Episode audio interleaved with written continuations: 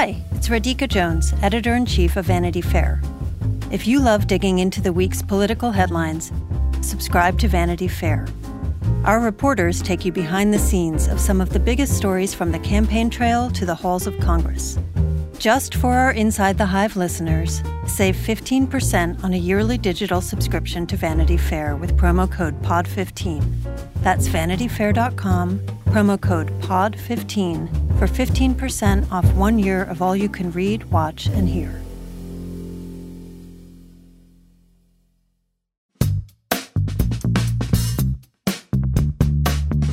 Welcome back to Inside the Hive. I'm Emily Jane Fox, and thankfully, Joe Hagan, my trusted co host, is back with us this week. Joe, we missed you.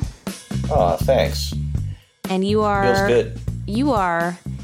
I'm not going to say where you are, but you are in an undisclosed location getting just phenomenal material for a story that will be in Vanity Fair magazine uh, come September. Is that right? That is right. And um, I'm sitting in a hotel room. I can say it's in a southern state, doing what I love to do, which is uh, be on assignment for Vanity Fair doing reporting, which is uh, something that was hard to do in the last year because of the obvious. And so I'm back out in the world, and uh, it's all part of the reemergence into the whatever normalcy will be. Well, speaking of that reemergence and normalcy, we have a return guest today. He was actually the first guest that we had on when we took over this very podcast. We have Danny Meyer back on the podcast, famed New York restaurant entrepreneur uh, who started Union Square Hospitality Group and a little burger joint called Shake Shack. And I've heard of it. I feel like you must have. Uh, Danny Meyer, when he came on a year ago, had just laid off 2,000 employees. His restaurants were completely shuttered. The city was a very scary place, and the prospect of running a business here was was even scarier. And we talked earlier this week about everything that they faced and where things stand right now and where things are going to go in the future. And the thing about about Danny Meyer is he's been in the business for a really long time and he has started and operated many many successful businesses in the city and has tried to be the kind of leader that is at the forefront of making decisions about the kind of business models that work in restaurants. And as we know, over the last year, um, the restaurant industry in particular, you know, it's such a hard business to operate. Uh, the margins are so slim.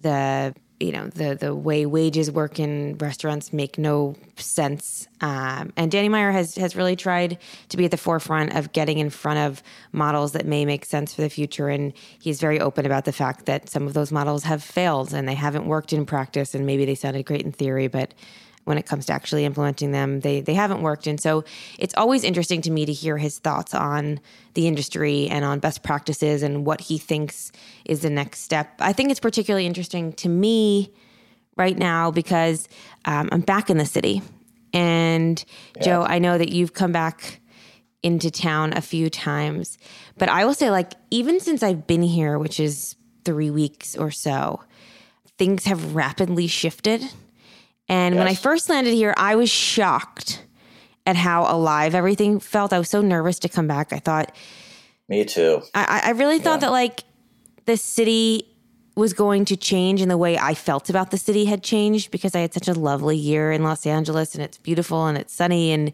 you're self contained. And I really thought I wasn't going to love it the same way. And I actually think I loved it more when I came back. Um, but even in the last three weeks, it is just popping here. Yeah. I, I can I add that I had the same experience. I came back, I was so I was moved by how much life was there and how much I missed it.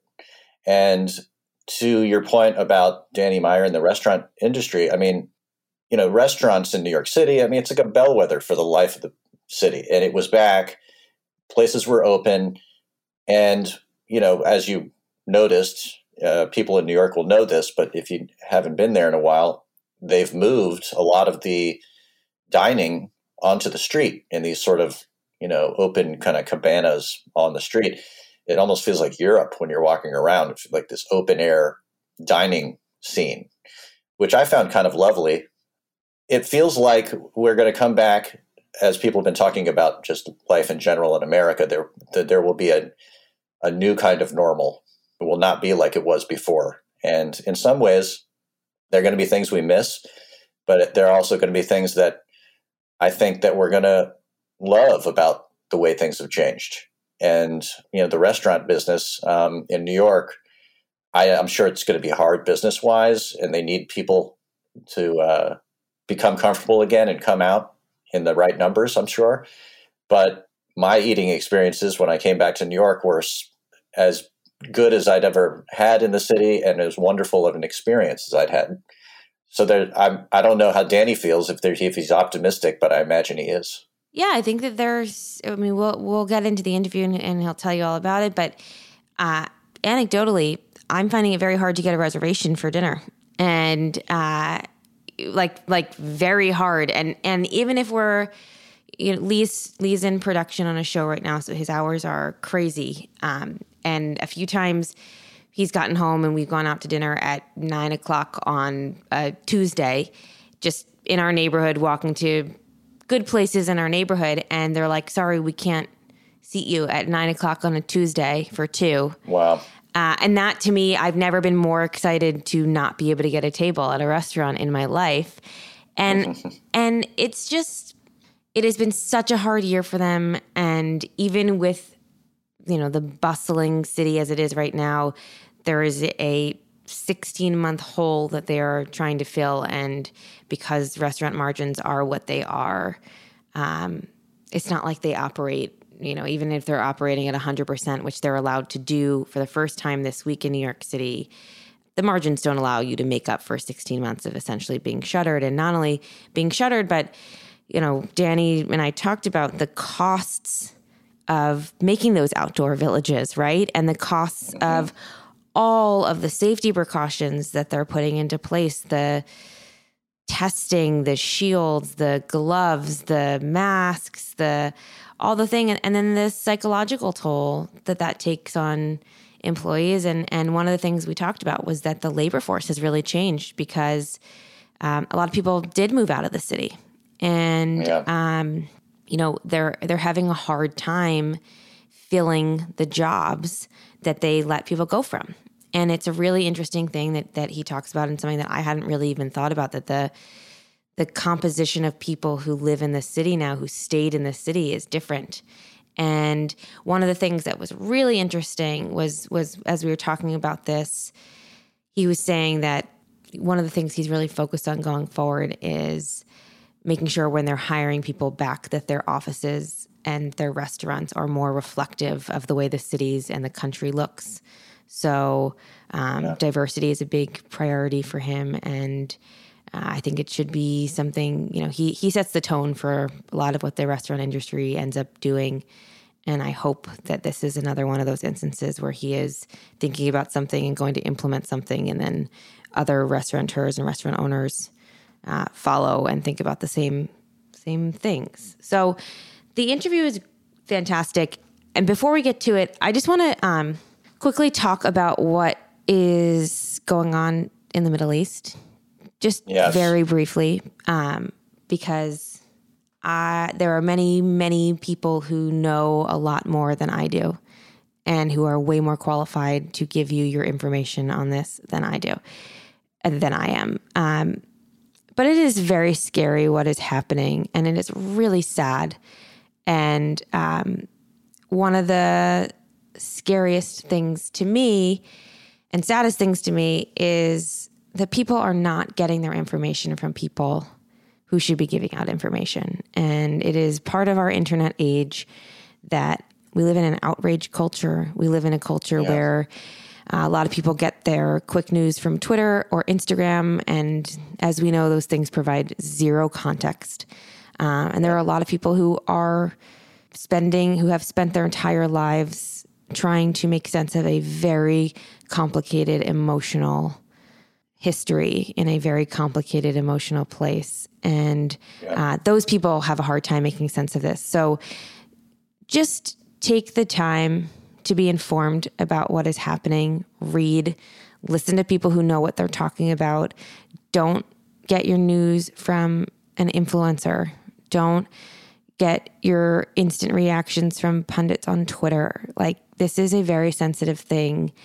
And my heart breaks for everybody in the region who is scared, whose children are scared. And I will just say, as a Jewish person, it is, you know, we we moved into a new apartment in New York for the first time, and I saw my family for the first time a few weeks ago, and my grandmother asked me if she could give us a mezuzah for our apartment. It's a something you put in your doorway as a Jewish person, blesses the home. Um, and I said no because I didn't want to be identified as a Jewish person.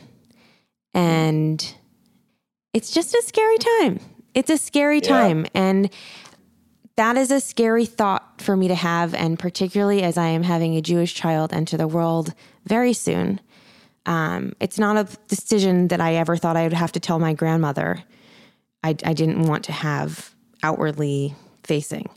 Um, And and everyone on every side of this has fears like I have fears, and that people are feeling the way that I'm feeling on every side of this. That's what is, is heartbreaking. And so, um, let's just all take the time to read and be informed, and to, if you pray, pray for peace. If you meditate, meditate for peace. Whatever it is, just just hope for a resolution here that brings peace to everybody in this situation because it's scary and sad. And I would be remiss if I didn't acknowledge that it was happening in the world. Yeah. It's so frustrating. And um, it's one of those things that divides people. And as you said earlier, our media, state of our media doesn't have the nuance to kind of uh, comprehend it in a way that doesn't just sometimes add more injury, you know? And um, I, I mean, I follow it through both the news and through, you know, people I know in Israel and friends who have really strong feelings about it. Of course, it's divided even liberals, right? Um, because everybody has such really specific, strong emotions around it. And um, I hope that, um, and I don't know what's going on behind the scenes, but I hope that um, the Biden administration can bring some diplomacy to bear behind the scenes. So, in the interim, let's take a step back, take a deep breath, and um, think about uh, this next interview. And I'm going to be educating myself in the interim. I think that's all we can do. And I think just just read and think about people and, and think about your friends who may be affected by this. And there's no easy way to transition back to uh, back to this interview, but I will say that um, it's worth your time. Both of those things are worth your time. So let's just get to it and get going, and we will look forward to your feedback on all of these things.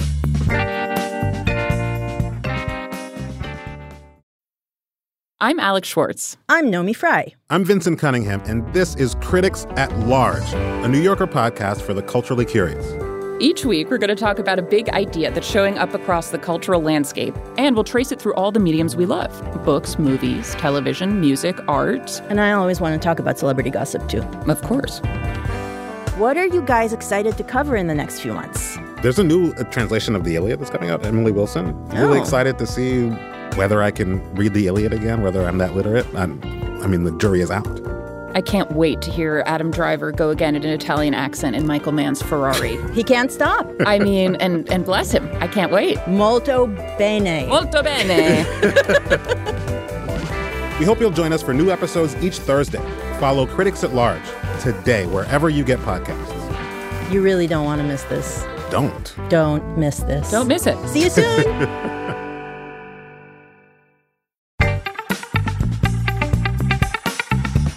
Welcome back to Inside the Hive to Danny Meyer, who I believe was my first guest in taking over this podcast. So, Danny, thank you so much for coming back.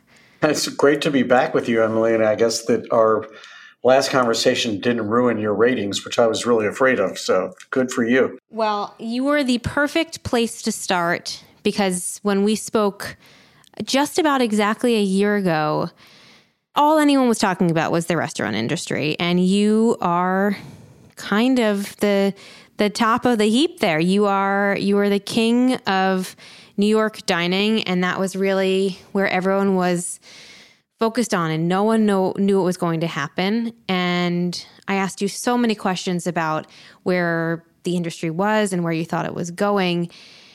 And when we we last talked, you were outside of the city.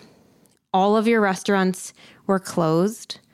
Uh, you had said to me at the time that you were sort of racking your brain about how your restaurants could bring the kind of customer experience that that your diners were used to getting from you, but you hadn't come up with anything yet. So, a year later, tell me what you came up with over the last year to both serve your your customers and help your employees and just bring the restaurant industry in New York back to where it is today. Yeah, well, you know, you're what you said at the outset is absolutely right. The the first thing is I made a one of probably 8,000 mistakes by at the at the very very outset when we closed all of our restaurants back on March the 13th or March the 12th of 2020. I had spoken to a bunch of restaurant colleagues and you know people we know um, from Asia, people from Western Europe, and the reason I did that was that they had each been hit with this virus before New York had been, and I really wanted to try to get a read on when they were able to reopen, so that we could get a sense of how long we could actually survive as a business with how many people on our team. Mm. Um, you know, before all the coffers ran dry. And so this mistake I made was that everybody in Asia was saying that it was exactly nine months to the day that they were able to reopen. And they started talking about all the safety protocols and and so as a result of that, we laid off a lot of people because there's no way that we could make it through nine weeks with, with our payroll with no revenue. Because back then we couldn't even ask our people to come to work to, you know, make a cup of coffee for themselves, never mind sell it to somebody else. And the goalposts just get, kept getting moved further and further and further away. Um, it's not clear that the first reported case in China was the first case. And it's also not clear that nine weeks later they were truly back in business. Um, and and you know there were all kinds of relapses with our friends in Great Britain who I had spoken to, and um, and in Italy, etc. So we ended up having to go through not one but three consecutive rounds of layoffs, which was just it was an awful experience for certainly the people being laid off, and certainly the the whole culture of our of our company, which has always been a, a people first culture, and that's when we pretty much had to shift into this mode of saying, you know, this is not what we are here for. We're here to create places that create pleasure for people um, through both what's on their plate and how they feel treated. And we didn't get into this business and haven't built up a, an amazing team of colleagues over 35 years for the purpose of saying, "I'm sorry, we don't have work for you." That just that just was completely the opposite mm-hmm. of our history. So we immediately at that point set up a 501c3. We called it um, USHG Hugs, and we were able to raise uh, just shy of two million dollars, which we granted out to team members. We set up a board. It was all you know very official, and that lasted throughout most of the summer. And that was a good thing because the one positive thing that the Congress did back then was to create the extended unemployment benefits, right. which would go through the year. So you know, and then we just tried to stay in touch with people, even though we were no longer their employer. We created job boards for people uh, to get their to get jobs with like spirited businesses that were actually hiring. Wow. Um, Whole Foods, I remember being one. Um, you know, many many of the companies in e-commerce were hiring people. Right. Some some of our colleagues even became delivery people. Uh, so it was just this year where we we basically said, how do we squeeze olive oil out of a stone? Yeah. Because that's that's that's what it was. And every one of our businesses tried something right about somewhere after Memorial Day. Daily provisions opened, allowed, you know, like five people to come in and work and they were wearing they weren't quite wearing hazmats to go to work, but it sure seemed like it. It was everybody was afraid in those days that COVID equaled death. You know, we lost one of our former colleagues, Floyd Cardoz, the sh- former chef of Tabla, and so it it just wasn't.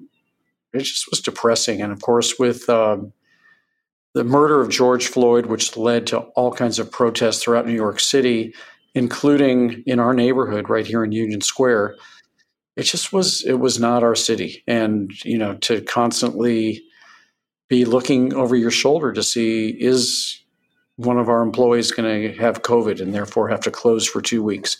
And that kind of thing was happening up and down. And finally uh, probably somewhere in july we tried opening a couple places with outdoor dining.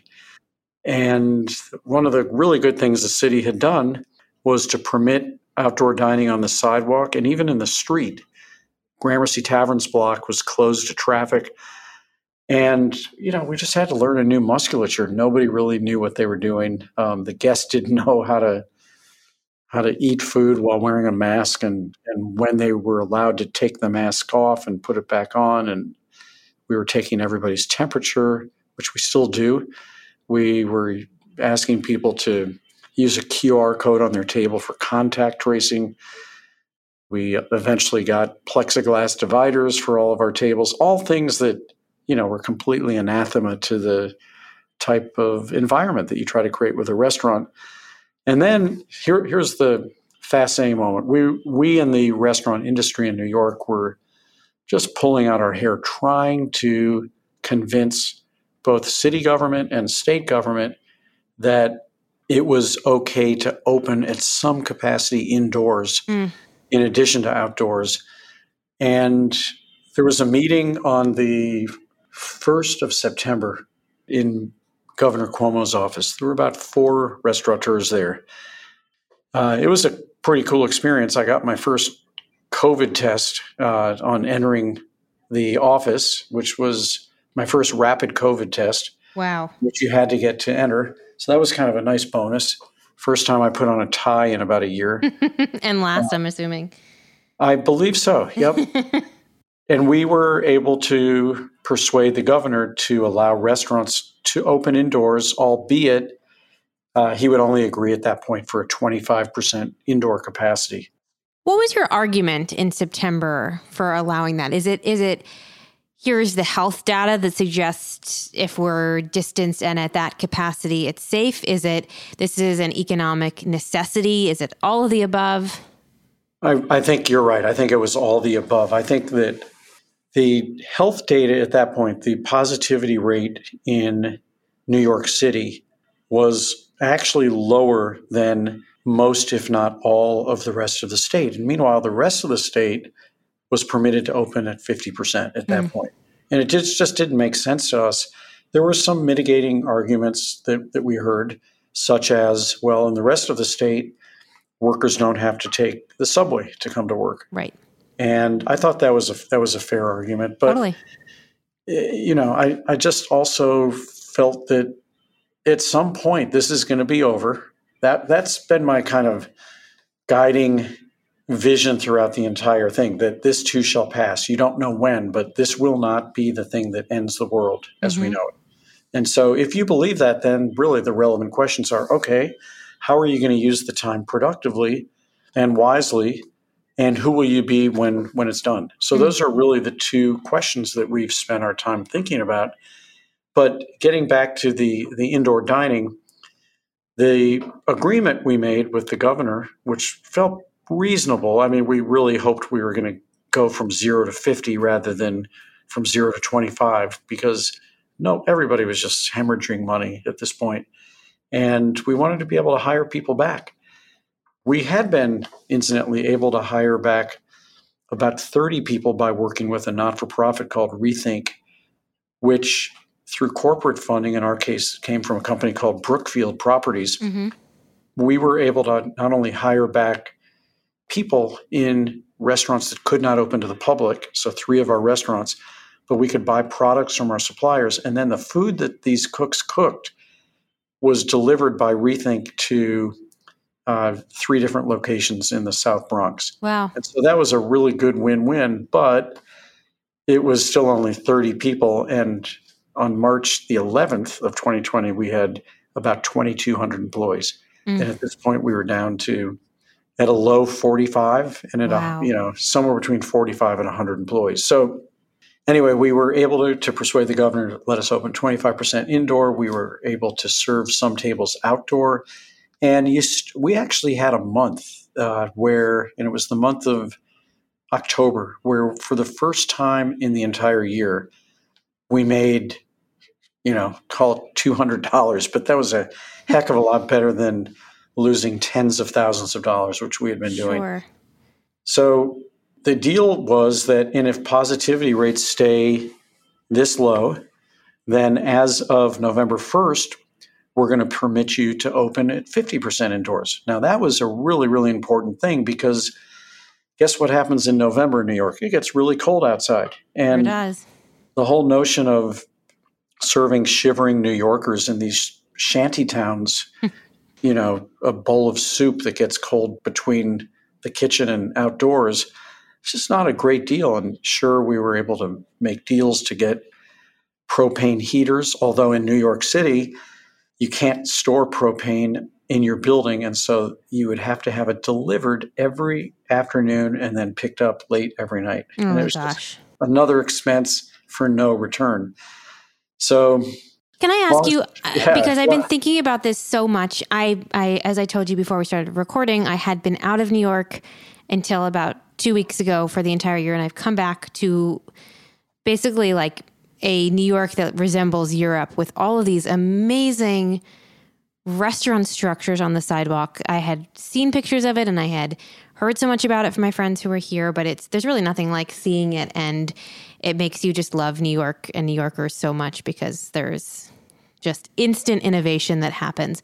But as I walk by these beautifully decorated structures that have all this plexiglass and and are designed gorgeously and have heaters and flowers and ornate light fixtures and tables that are secured to the ground, I can't help but think this is a bloody fortune.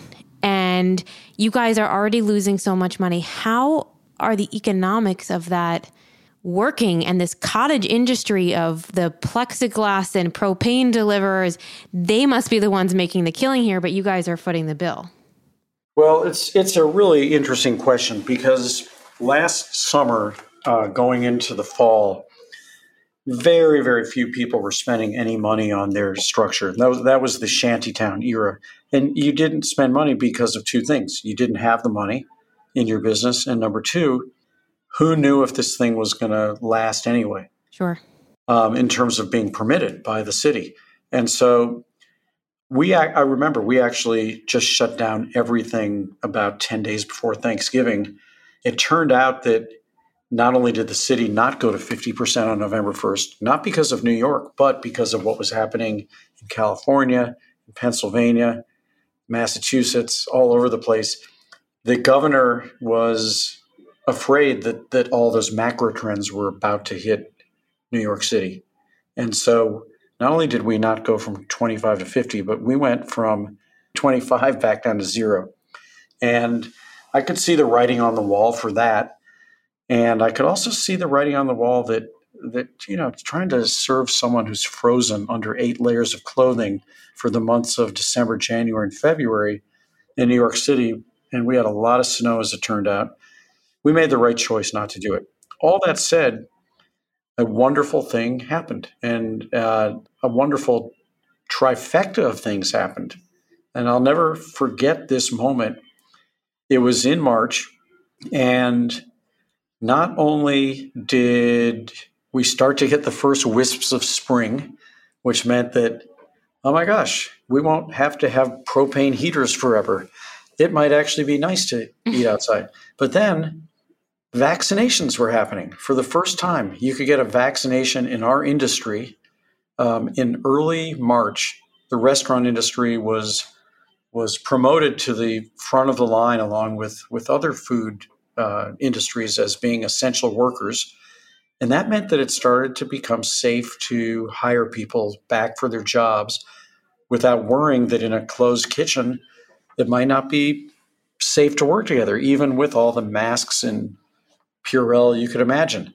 Sure. And and then the the next thing that happened was that the city started to give an indication that these outdoor structures might be made permanently legal.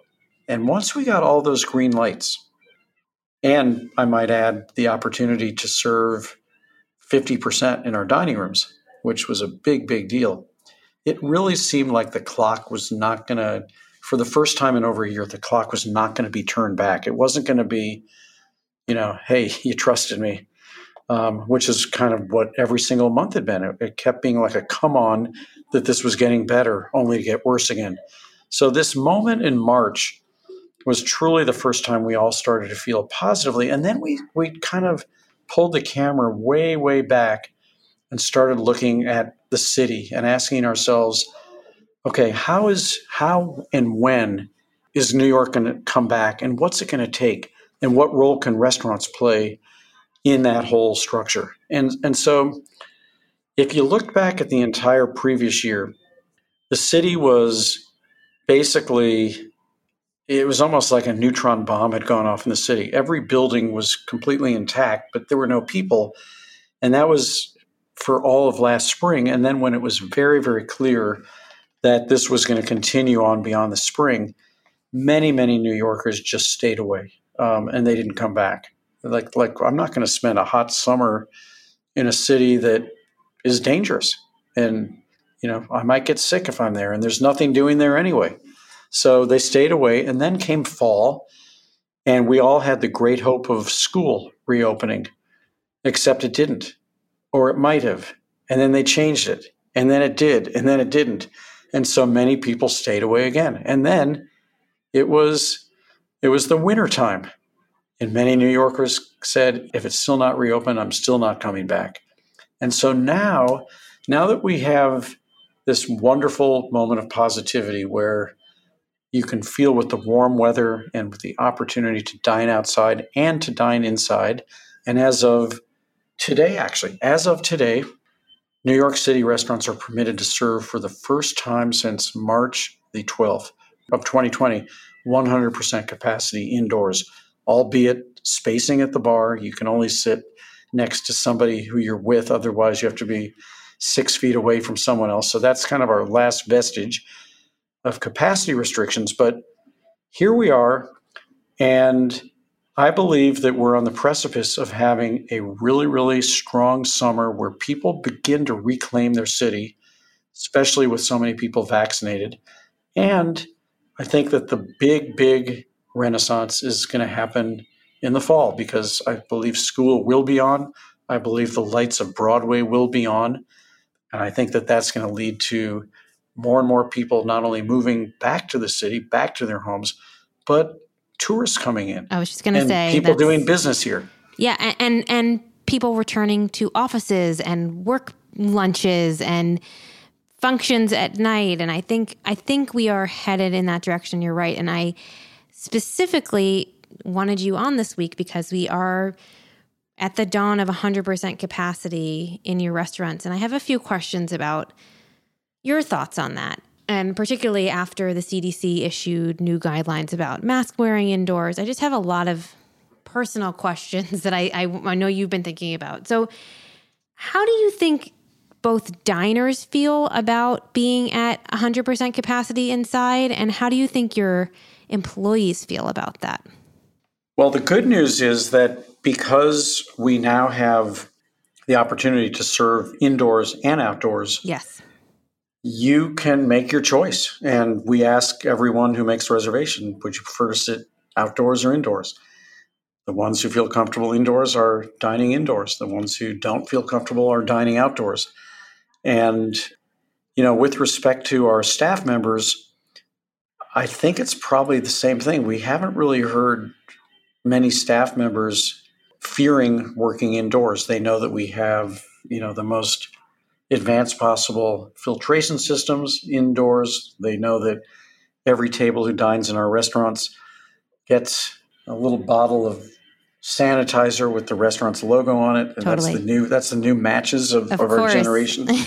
um, and they know that when they come to work, we have been piloting a program with Clear, the business you may know from airports, Yeah, my favorite. is called Health Pass, and it's just one more step to let our team members know that they're working with people who are healthy. Mm. Um, this week, we're also, um, in fact, I've got one in my hands right now, distributing not as a, a mandate, but because the CDC guidelines were just a little hard to understand. Um, and you know the notion of well if you've been vaccinated you don't have to wear a mask outside or even inside if you're with people who you know have been vaccinated. Okay well what does that mean if you're in a restaurant and you don't know everybody? That's exactly Um, right. right so it's it's a little bit fuzzy. As a matter of fact snl did a kind of a fun piece making fun of it with kate mckinnon doing her dr fauci.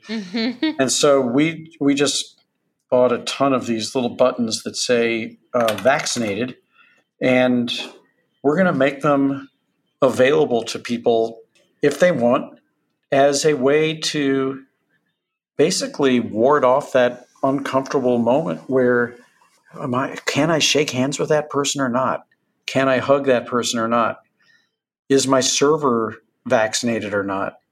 Is the guest who I'm pouring wine for, whose napkin I'm clearing, vaccinated or not? I, I think these are those are questions on everybody's mind today as they walk the sidewalks of the city, as they dine in restaurants, as they buy their groceries. And it's just an idea we had. And I know for sure that I would never say you must wear this to our team members if they've been vaccinated, but I think it's a nice opportunity to make life less uncomfortable. So that's I agree. we'll see we'll see what that does. And I don't know the answer to this question. Are you allowed to mandate that anyone who works in your restaurant has to be vaccinated? You know, that's another one of these things that, that the government has not provided clarity on, and therefore every single apartment building, business, office, etc., is really kind of on their own. And so we have a pretty big population of people who, for cultural reasons, uh, may or may not be vaccinated. Mm. And so, what my hope is is that no, we won't mandate it, but the guidelines pretty clearly say that if you have been vaccinated, you don't have to wear a mask. Right. And so, as of this minute, everyone in our office, vaccinated or not, when they walk around, you know, to the to make a cup of coffee or to the restroom or whatever, they're wearing a mask. Mm.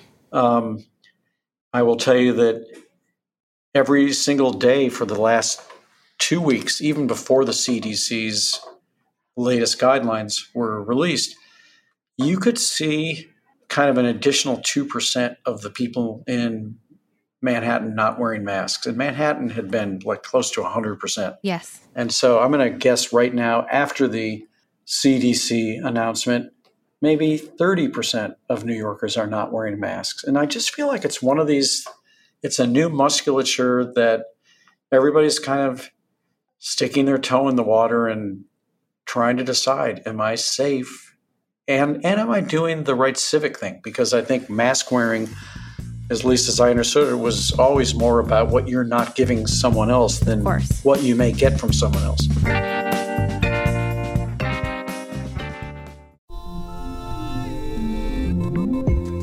You come to the New Yorker Radio Hour for conversations that go deeper with people you really want to hear from. whether it's Bruce Springsteen or Questlove or Olivia Rodrigo, Liz Cheney, or the godfather of artificial intelligence, Geoffrey Hinton, or some of my extraordinarily well informed colleagues at The New Yorker.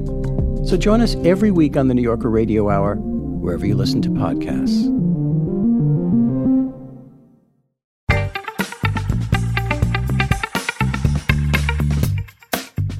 It's so interesting because because I had been out of the city for so long and in Los Angeles, first of all, you don't walk anywhere. So you don't see the kinds of people that you see in New York. You're just you're just on top of people here in a way that you're definitely not in Los Angeles. And you're just you're just not around observing human behavior in the same way. And so when I came here, I was just kind of like I kind of felt like a what a tourist must feel when they see Times Square the first time and you're picking up on behavior that is foreign to you. Mm-hmm. And in the 2 weeks since I've been here, I have I have observed a big change in the way that people have behaving or are behaving. Even in the last 2 weeks, I feel like everyone was wearing a mask when I first got here. And now everyone kind of has their masks around their chin. Yeah, they're protecting their chin from COVID, exactly.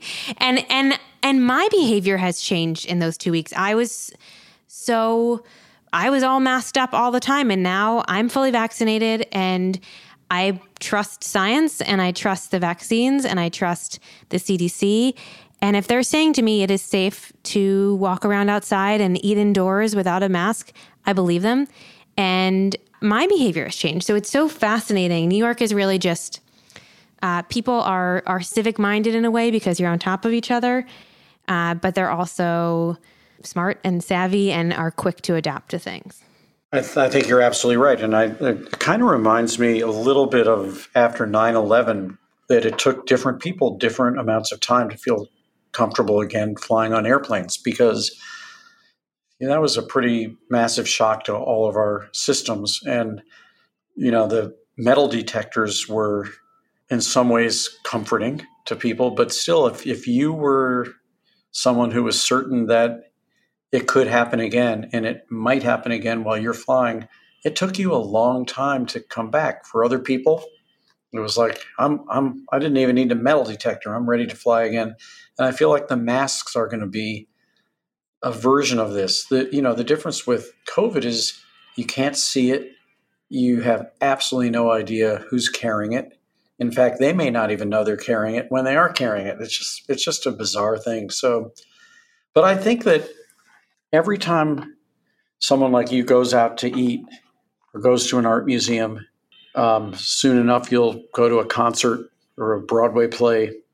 Um, you know, I've flown on a couple of airplanes. Um, I've survived every single thing I've done, and, and it starts to build up a sense of, you know what, I should be trusting this input. We are getting back. I just think that, you know, none of us has ever had 16 months to change our complete behavior with every single thing we do how we work, how we live, how we eat, how we receive our mail, you know, how we communicate, how we don't get hugged and give hugs.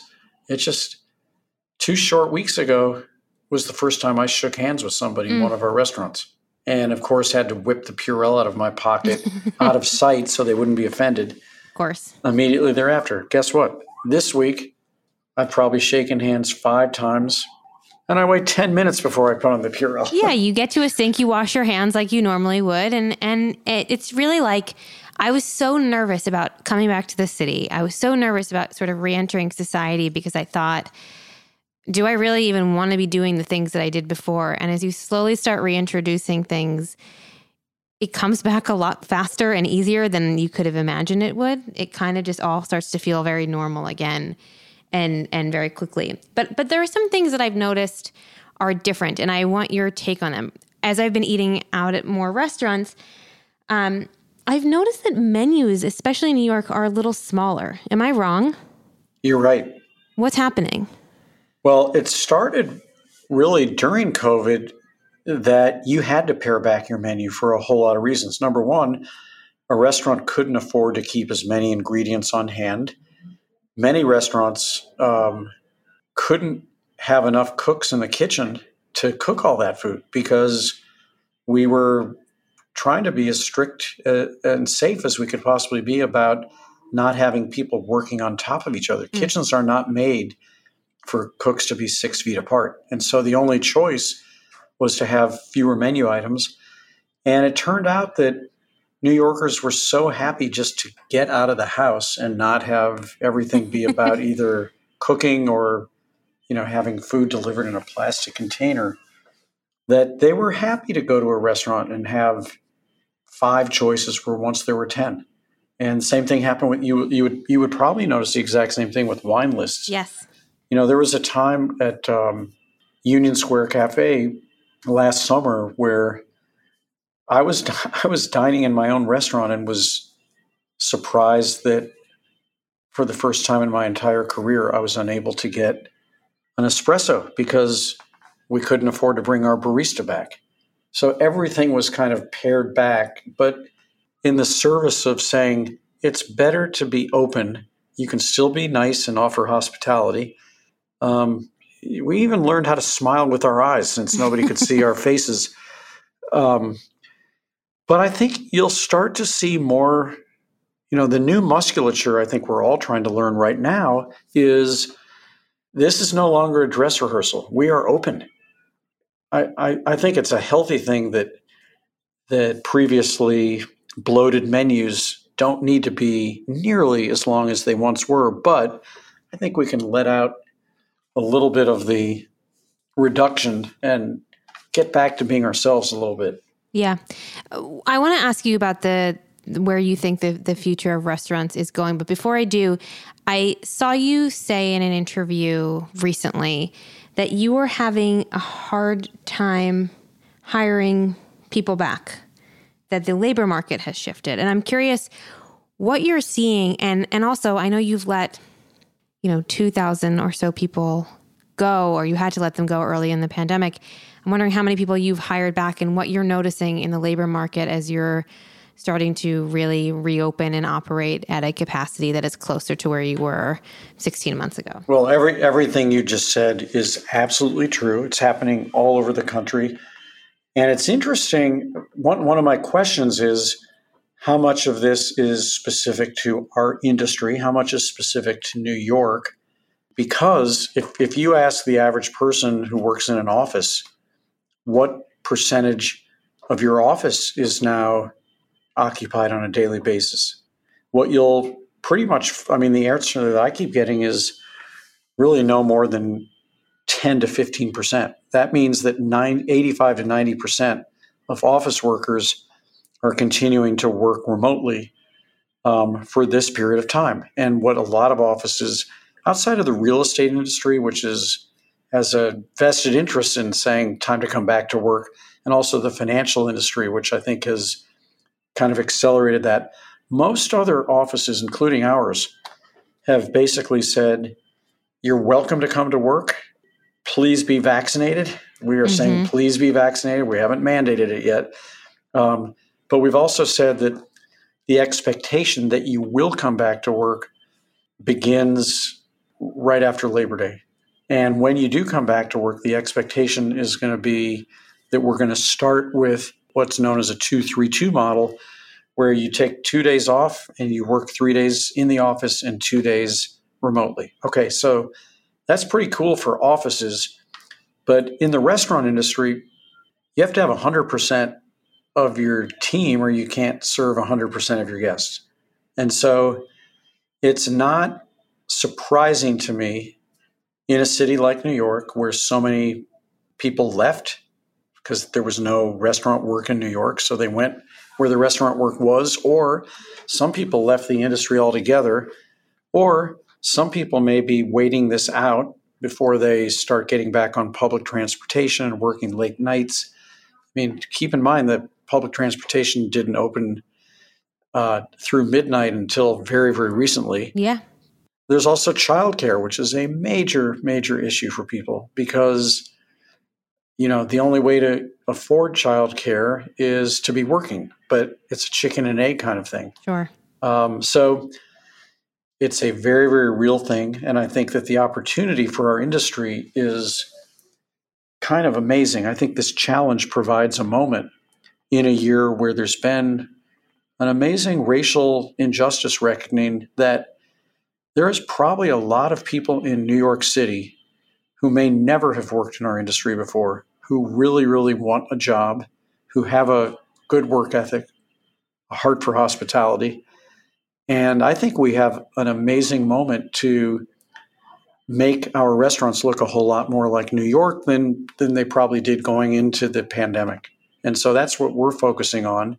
And I'm hopeful that we can find ways, maybe working with New York City, to create bridges between people who are seeking jobs and the many, many restaurants that are desperately seeking talent. That is fantastic. And I think that uh, I am so heartened to hear you say that. And I know that so many people will, will be heartened to hear you say that, not because, not only because you are a huge employer in the city, but because you are an industry leader. And I think a lot of the things that you do get a lot of attention rightfully. And hopefully you are setting the standard for other people to step up and make that kind of decision and make that a priority. I think that's hugely important. And I think it's important because just recently, Mayor de Blasio named you as the chairman of the New York City Economic Development Corporation, which is a big thing. So I want to know what you are focused on as the chairman and and how you're planning to, you know, this is a very challenging time for the city and the the economic development and all the opportunities. What are you guys focused on? How are you going about making some changes? Who are you listening to? It's it's a big important role. Well, it's a thank you. It's a big important organization. I, I know that for sure because I've been I've been on a learning curve that looks like a flagpole. It's so steep.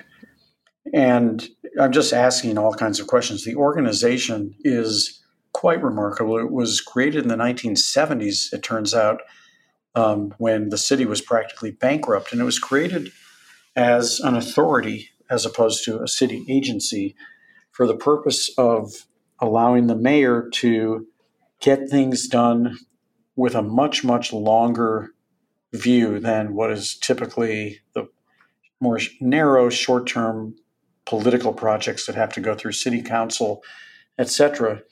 And with a much longer strategic view to create jobs and tourism and prosperity for the city well, well into the future. So I'm learning like crazy. It turns out that um, the EDC owns the public land um, and even some of the waterways around New York City wow. and can make, has made decisions that have led to things like the High Line, all the piers that you see, the seaport. Sometimes it's it's not for profits like Hot Bread Kitchen, which gets space up in Harlem. Sometimes it's arts districts like uh, in Brooklyn, where there's theater for new audience. Um, Hunts Point Market mm. as a way to generate economic activity uh, for the food industry. And so, as I learned more and more and more about the organization, and I realized that uh, I was appointed at a time when the mayor has, you know, something like seven months left on his term. I understand that really the the limit to what I can do is to do the best I can to cheerlead for the hospitality industry, the cultural uh, parts of the city, to try to bring people back to the city and to try to do it in a way where we begin in a much better way than we ended, you know, before the pandemic. And so it's it's truly thinking about just jawboning for things that can help. Like I, I will take zero credit for the fact that we now know outdoor dining is going to be permanent, but I can promise you that I made it very, very clear that that was an incredibly important thing for me because of what it, not just what it means for our industry to be able to have the additional space to serve people, but the outward sign that New York is open is mm. just, you just can't you just cannot overstate emotionally how powerful that is as opposed to walking by closed signs and for rent signs. And it's going to take a long time to to fill those spaces. But anyway long, i'm giving you a long answer to this question. I feel like trying to create this bridge for job seekers uh, and and businesses that are job wanters I think we can we can do that. And so for me, basically, what I've what I see I can do in seven months is listen to lots of great ideas from New Yorkers and convey them to people. You talk about the end of the mayor's term, and I just have to ask you who you're supporting for the mayor's race. Um, I've same way I did in the presidential election, which was to support three or four different people mm. who I think would make great mayors, and it's all knowable, so you can go online and figure it out if you want to. Have a front runner? Well, it's interesting that many of the people who I've supported um, are in low single digits right now. So mm. it's a crazy race. I, I honestly have no idea who's going to win, but it's it's. I feel like it'll be down to the wire. You you mentioned something earlier that I just want to circle back to as we sort of round up our time together. You said you were asking yourself throughout this whole year who you guys will be when this is all done. And I scribbled that down because that's exactly what I want to know. What do you think your business will look like? I know we talked about this a bunch last year. The way that the restaurant industry was working for many years to come was not sustainable. And COVID obviously expedited a lot of problems and uh, an end to a lot of restaurants that probably would have closed their doors in years to come. Uh, and all of that was sped up, but but it was not sustainable as it was. And uh, I think that perhaps diner preferences have changed. I don't know. Um, but certainly the way people like you are conceptualizing how the business will operate in years to come has shifted and you've had a lot of time to really envision that. So I'm wondering where your head is on all of those things 16 months into this. I, I think the, the biggest challenge that our industry has faced for its own survival, to your point, is the ability to, in, in a very, very crowded market of restaurants, to charge enough money that allows you to pay people enough money to work in those restaurants. And we, we've emerged from COVID with a whole lot of different revenue opportunities that didn't exist before. So, the simplest model of a restaurant is that you pay money in a presumably high rent district, which is convenient to where people live and work and play. And the limit, this is historical, the limit of what you can generate out of that box, for lack of a better word, also known as a restaurant, is contained within the four walls of that restaurant. And mm-hmm. I think that when we went through a year where we were unable to generate one dollar out of those four walls, we had to learn all kinds of new opportunities. Um, selling wine and food to be picked up out the door, um, having food delivered, having food shipped across the country. Almost every one of our restaurants is now doing that, which means that that if you can find the right platform, um, ours being Goldbelly, you can all of a sudden take away the notion of where someone lives. They can still mm. have access to to what you do. And they just that, raised or are about to announce they're raising so much money, which is unbelievable.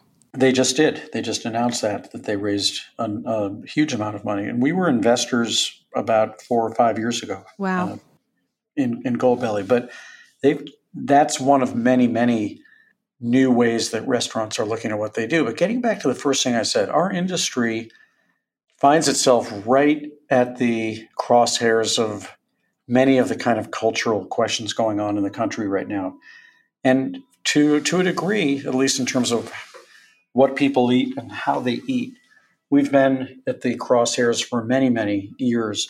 And I think a lot of people in the full service fine dining restaurant industry, in fact, I'd say even in the chain industry, have been really, really successful at helping consumers to understand that it is worth paying a little bit more money for ingredients that are either better for the planet or or the treated in the case of animal protein that treated the animal better. Mm. And I think that um, what we've not done a, a, full job of yet is really the third leg, which is how do we treat the people who work in restaurants? Mm. We, we care about the animals and the plants and the earth, and we care about your body.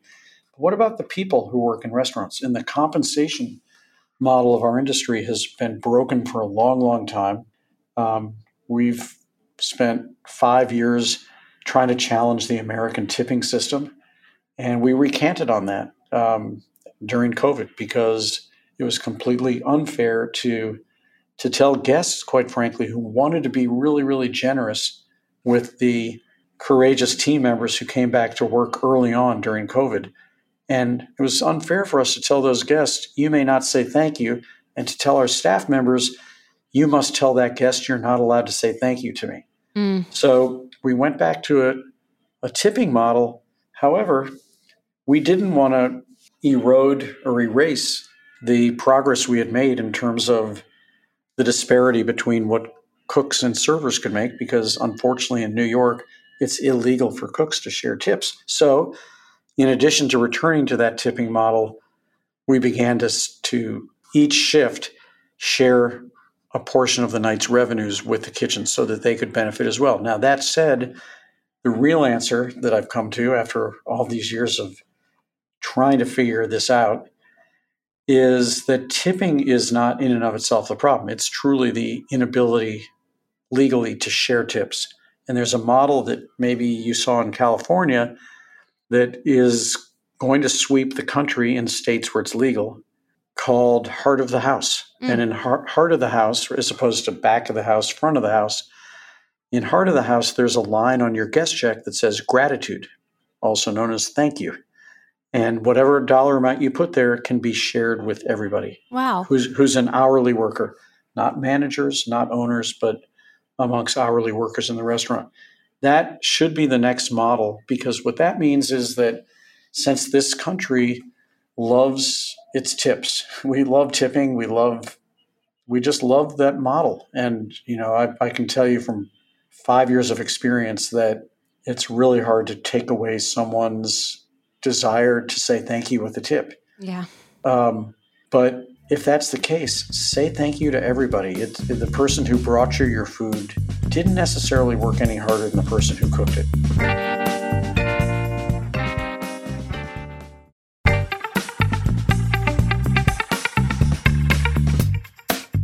I always love hearing you on this because everything you're saying is completely sensical and rational and so thought out and based on your many, many, many, many years of experience and so grounded in reality. And uh, yet, no one takes the time to actually think about it. And so, it's really always such a joy to hear your thoughtfulness on this. And before I let you go, you you just reminded me of something that I wanted to ask you about when you were talking about um, thinking about you know ways in which we can think more about the environment and about our bodies and all of those things. And of course, um, you rounded it out with really how we can think about uh, the people who cook for us and and and bring us our food and are in the hospitality industry. But I have to ask you, um, Eleven Madison Park announced this year that they're going to go vegan in their restaurant, and I understand that this is a restaurant that many people do not have access to and cannot go to, but it's a big thing in the food world. And I'm wondering what you think about this and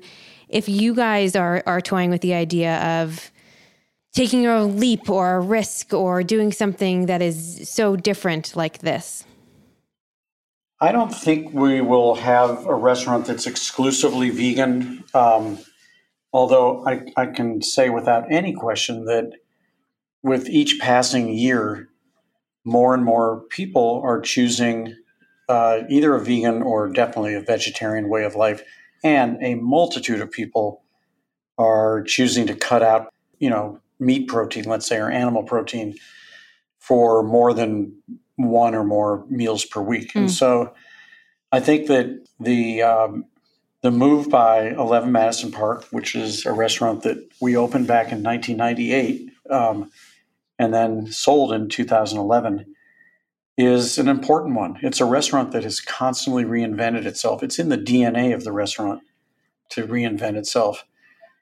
Um, and I think that uh, it's going to make a lot of chefs and restaurants, at a minimum, say, hey, if they can do this for a $300 plus tasting menu, and turn their entire restaurant into this, for God's sakes, we can at least have one or two menu choices that give people the opportunity who choose to eat in a vegan way to, to do so at our restaurant.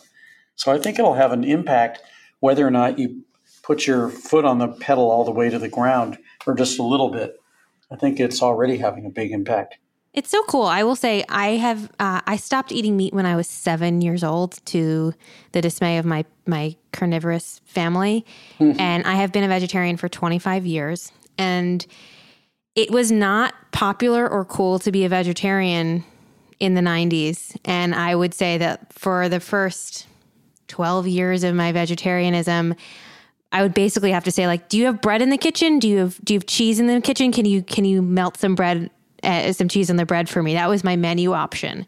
And when I see something like this, you know, every year it has gotten much more fun and easier to eat at restaurants. And now it's not even something I have to think about. But when I see something like this, it just excites me so much. And when I hear you talk about where you think the restaurant industry is going, it excites me even more. And I'm just ever grateful for your mind and for your time hmm. coming on here and explaining all of this to our listeners and to me. It's just such a treat. And I thank you so much for all that you've done for the city and will continue to do in, in the months and years going forward. Well, thank you, Emily, and welcome home to New York. Oh, thank you. You got to be the Pied Piper and bring everybody else back with you. I don't think I'm going to have to sell it so hard. I will sell it hard because it is just feels kind of heavenly to be back and the city really feels so alive and like such a breath and such a joy. But uh, i think everyone's sensing that and everyone's starting to feel a little fomo. Like the, the old new york fomo that everyone else who lived anywhere else had i feel like it's starting to creep back in. So you guys will hopefully be very busy in the coming months. I'm, I'm taking that one right to the bank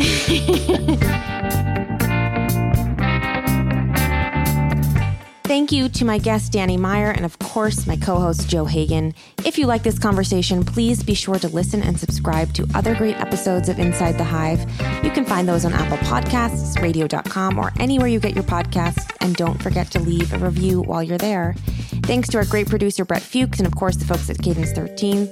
And thanks to our sponsors. Please support them any way you would support this podcast. We will see you right here next week.